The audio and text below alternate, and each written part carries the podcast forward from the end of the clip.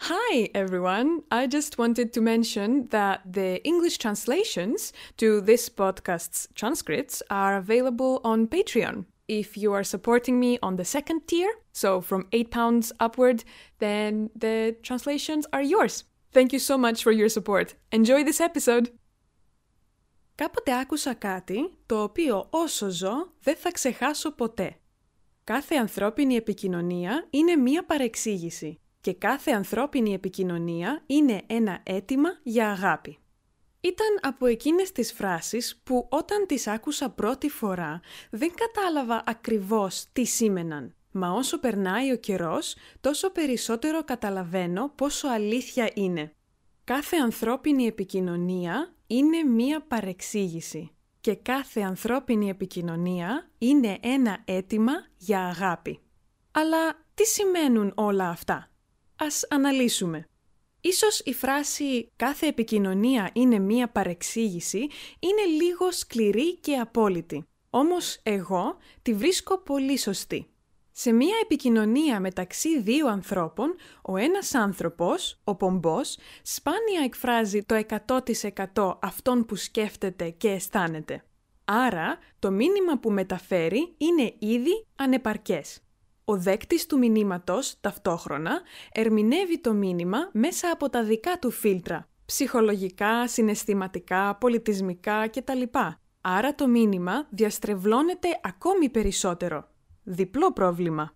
Επίσης, πολύ συχνά περιμένουμε από τους άλλους να ξέρουν τι έχουμε στο μυαλό μας, χωρίς εμείς να τους το πούμε. Και πολλές φορές και εμείς οι ίδιοι δεν ξέρουμε τι θέλουμε, ούτε πώς να το εκφράσουμε.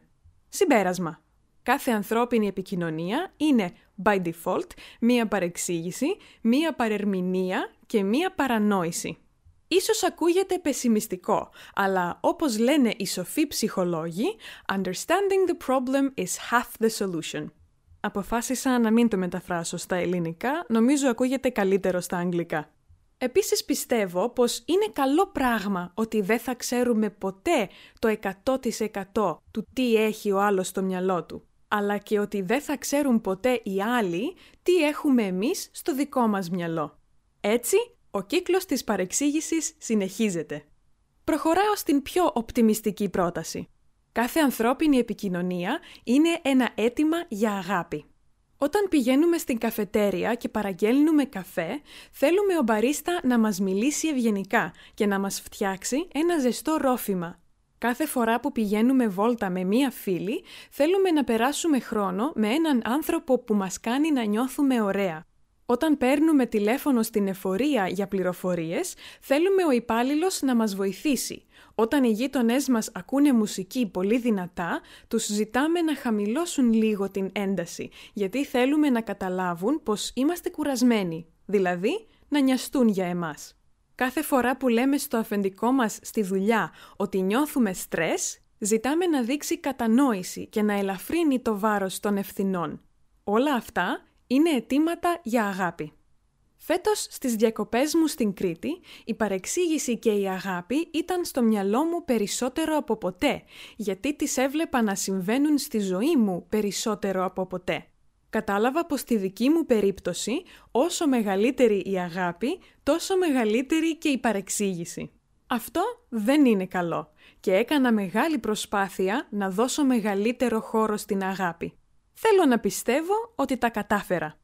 Η ανθρώπινη επικοινωνία είναι εύθραυστη και χρειάζεται ατελείωτη θέληση, κατανόηση, ενέργεια, υπομονή, ακόμα και επιμονή για να είναι τα μηνύματα μεταξύ μας όσο πιο καθαρά γίνεται.